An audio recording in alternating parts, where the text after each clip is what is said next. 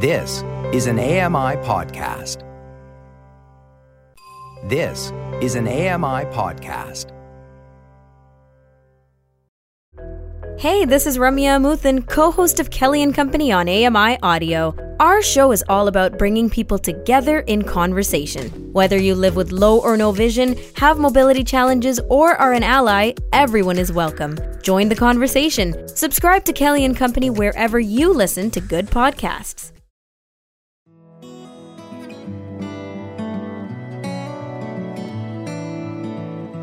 Welcome to Voices of the Walrus on AMI Audio, where professional readers give voice to articles from Canada's best general interest magazine. I'm your host, Roger Ashby. The enduring influence of the Canadian Public Service announcements. Hinterland Who's Who. Norma Wick reads Consider the Beaver by Tom Jokinen from the November December issue of The Walrus. Tom Jokinen is a writer based in Winnipeg frequently contributes to the Globe and Mail and CBC Radio. I'm Norma Wick. This is an article titled Consider the Beaver by Tom Jokinen from the November December issue of The Walrus. If there's a golden age of Canadian television, it may be found in a series of public service announcements from the 1960s and 70s, each lasting no more than a minute. The hinterland Who's Who spots told stories of the animals that live here the northern gannet, the loon, the moose. Canadians of all ages, from Toronto to Moncton to Portage la Prairie, were tapped lightly on the shoulder and asked to notice, maybe even think about, the country's wildlife heritage. Ever see a beaver? the program asked. Well, look, here's one now on your television. These short documentaries, a joint project between the Canadian Wildlife Service and the National Film Board of Canada, NFB, were first launched in 1963 and aired during commercial breaks ad nauseum. They were formally simple and utterly unironic. The voiceovers, courtesy of John Livingston, then executive director of the Audubon Society of Canada, were full of tidbits and trivia. Livingston's monologues came across as untrained, almost accidental. He was every sweater vested social studies teacher in every high school across the country. But there was an alchemy at work, and hinterland added up to a national poetry of origin, like the Icelandic sagas or the Finnish Kalevala. The beaver builds dams because he has to store his winter's food. For a more complete story of the beaver, why not contact the Canadian Wildlife Service in Ottawa? 36 hinterland films were created between 1963 and 1977, and they have since been rebroadcast and rebooted, YouTubed, and parodied. Those who gave up cable long ago can likely still recognize the theme music, a flute song that mimics the call of the loon and manages to persist, 50 years on, as a weapons grade earworm. There's a staying power here, and it lies somewhere between hinterland's triviality and its symbolism. The clips are not so much lacking in entertainment as they are a form of anti entertainment. They also mark the moment before the dam burst and Canada was flooded with brash American television, from Three's Company to Cops, through to The Masked Singer. Looking at Hinterland Who's Who today, one can't help but feel there's something aspirational in this relic of dull Canadiana found among a highly spiced media diet some value in its lack of flavor. But what? Andrew Burke, a professor at the University of Winnipeg, who specializes in film and television, looks for an answer in Hinterland Remixed Media, Memory, and the Canadian 1970s, a book that focuses on the period in Canadian history that he calls the Long 70s, stretching from the centennial year of 1967 well into the 80s. Culture so rarely follows a tight chronology. Burke's subject is not so much the serious arts, but the ephemera. In particular, those short public service announcements devoted to Canada's critters. Though the hinterland spots are a specific cultural artifact, Burke pinpoints them as an emblem of Canadian identity in a world before the internet and globalization. They were ours. They could never have appeared in America. The Hinterland series, he writes, was a product of a liberal democratic state and the corresponding broadcast ecosystem that now seems resolutely part of the past. In other words, the hinterland spots did, and still do, recall a different reality. They were media that had no intention of being popular. They did not chase ratings or provoke adrenaline. They were television for our own good, like dry socks on an overland hike. They were un American insofar as they reeked of a common benefit to save the outside world from being paved over, and of an activist, if paternalistic central government of benign bureaucratic moms and dads. These things, Burke suggests, are gone, and oddly, they are missed. Fifty years on, the hinterland clips, that brief moment of daring to be un American on TV for all to see, seems more and more subversive and more attractive. Canadians can look back at the 1970s and say that, just for a brief spell, we were different from the Americans, not better, different. The 1970s marked a crossroads of sorts for media in Canada. The decade was a heyday for unambitious homegrown television, including a game show in which six middle aged people played charades in a fake Hamilton living room. Party game. A vagabond dog who solved crimes, the littlest hobo, and a crusty but benign salvage operator hauling the remnants of large scale logging operations from the coastal waters of British Columbia, the Beachcombers. Canada was tinkering with the BBC model of public broadcasting, in which collective values held a place. This led to tension with American electronic manifest destiny. As broadcast technology improved, cable, then satellite, brought even more U.S. television to the ribbon of population along the border and as far as the Arctic. It was the streets of San Francisco, with its thrilling car chases, versus hinterland who's who's ode to chipmunks. I think this kind of programming is extremely important, wildlife artist Robert Bateman recently said about the latter, especially for youth, because there is a dreadful trend toward being cool. Most TV ads, he says, encouraged consumerism. The hinterland ads encourage people to send in for brochures about Castor canadensis. But this still doesn't explain the heft, even today, associated with hinterland. Burke digs deeper. Even though they were made to promote conservation, he writes, the hinterland Who's Who films are strangely elegiac in tone, capturing the decade's anxieties about ecological catastrophe. They convey a sense of living, to reference the title of a 1970 Neil Young song, After the Gold Rush, in an age when Mother Nature is in peril. There is, in these innocent little bird films, a reckoning, an acknowledgement.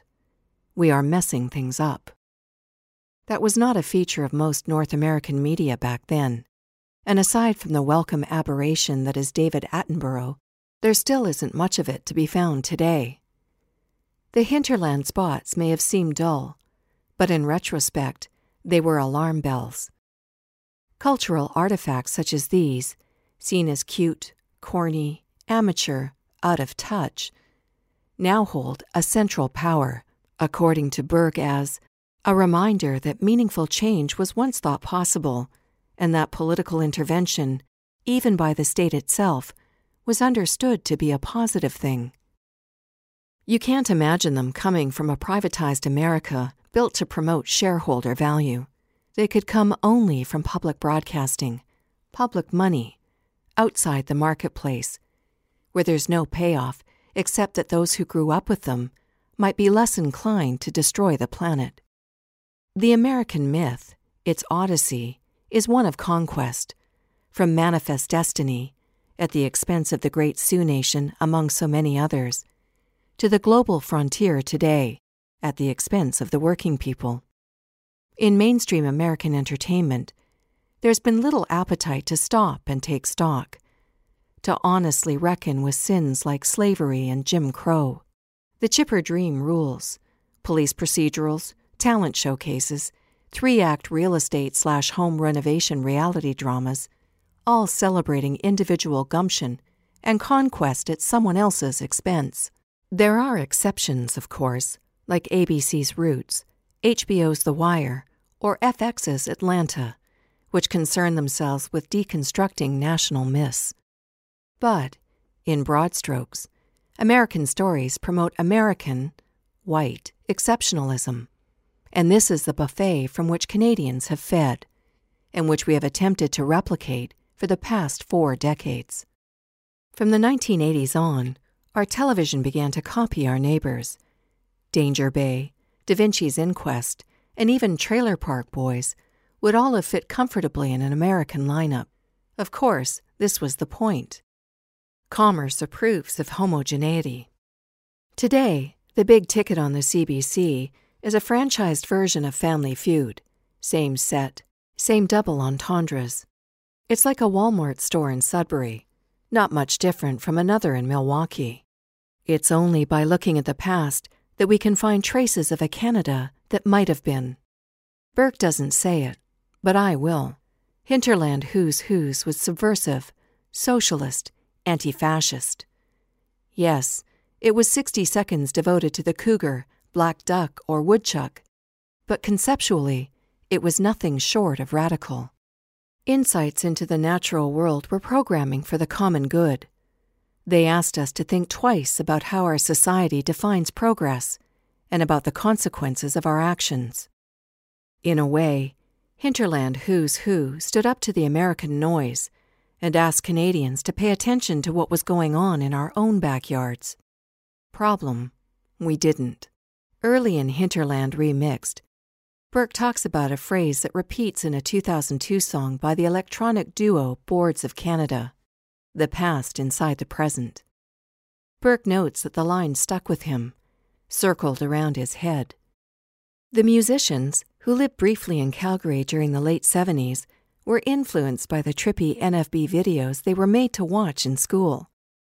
They adapted the music, all those bleeps and bloops, into their own work. Mid tempo beats, writes Burke, combine with samples sourced from educational films and children's programming to produce an altogether unsettling listener experience. This is not nostalgia, but something darker, a kind of retroactive apprehension of a lost opportunity. As the late British writer Mark Fisher wrote, and Burke quotes, the 1970s were in many respects better than neoliberalism wants us to remember them. Canada is no different. To see our 70s as a provincial dead zone is to buy into a conservative political agenda that argues we are much better off now, with Netflix, Amazon Prime, and Canadian Family Feud, than we ever were with the Beachcombers and Hinterland Who's Who. Fisher's point is that his country, the United Kingdom, spent the late 1970s on the verge of a modernized welfare state, with a strong social safety net progressive labor policies, and an eye to attacking inequality. Then came Margaret Thatcher. This half realized, half dream nostalgia for the culture of the 1970s, in Fisher's case, for do gooder public service programming served on Channel 4, is nostalgia for utopia, a future that never quite happened.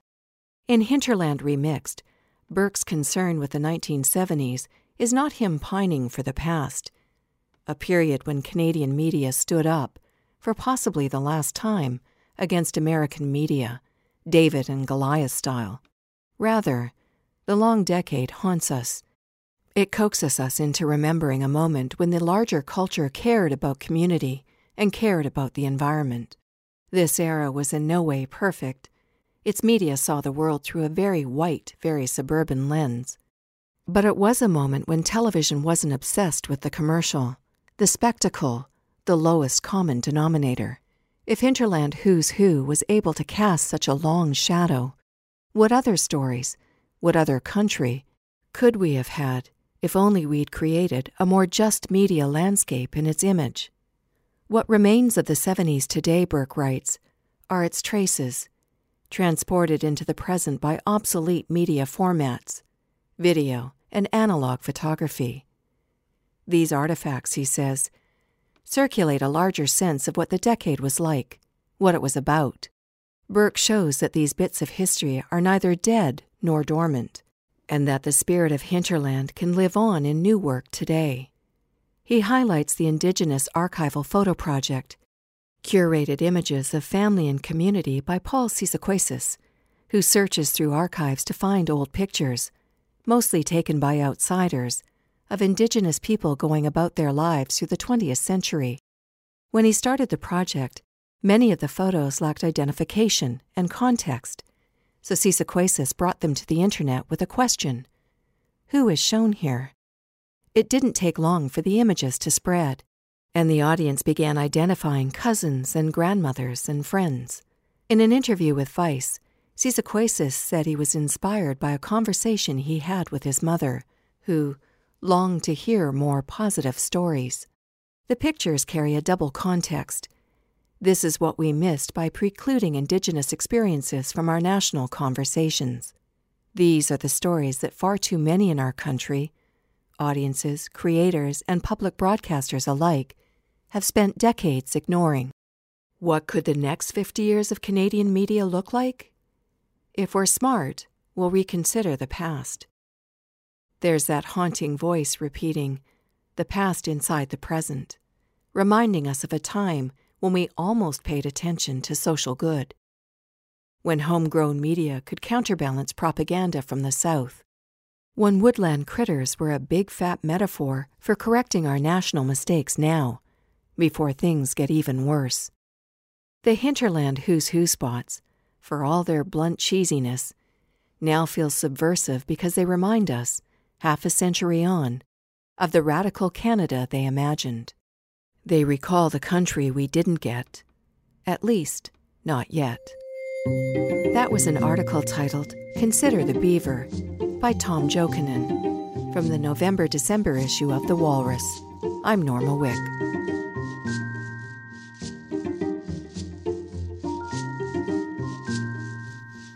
You've been listening to Voices of the Walrus on AMI Audio, produced by Don Dickinson, audio engineering by Sam Robinson and Bill Shackleton.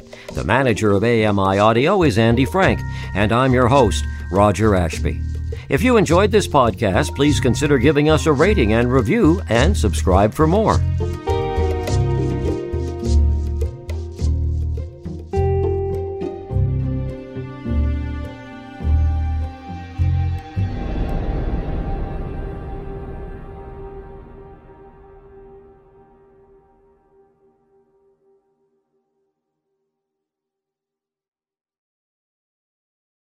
This was an AMI podcast. For more accessible media, visit ami.ca.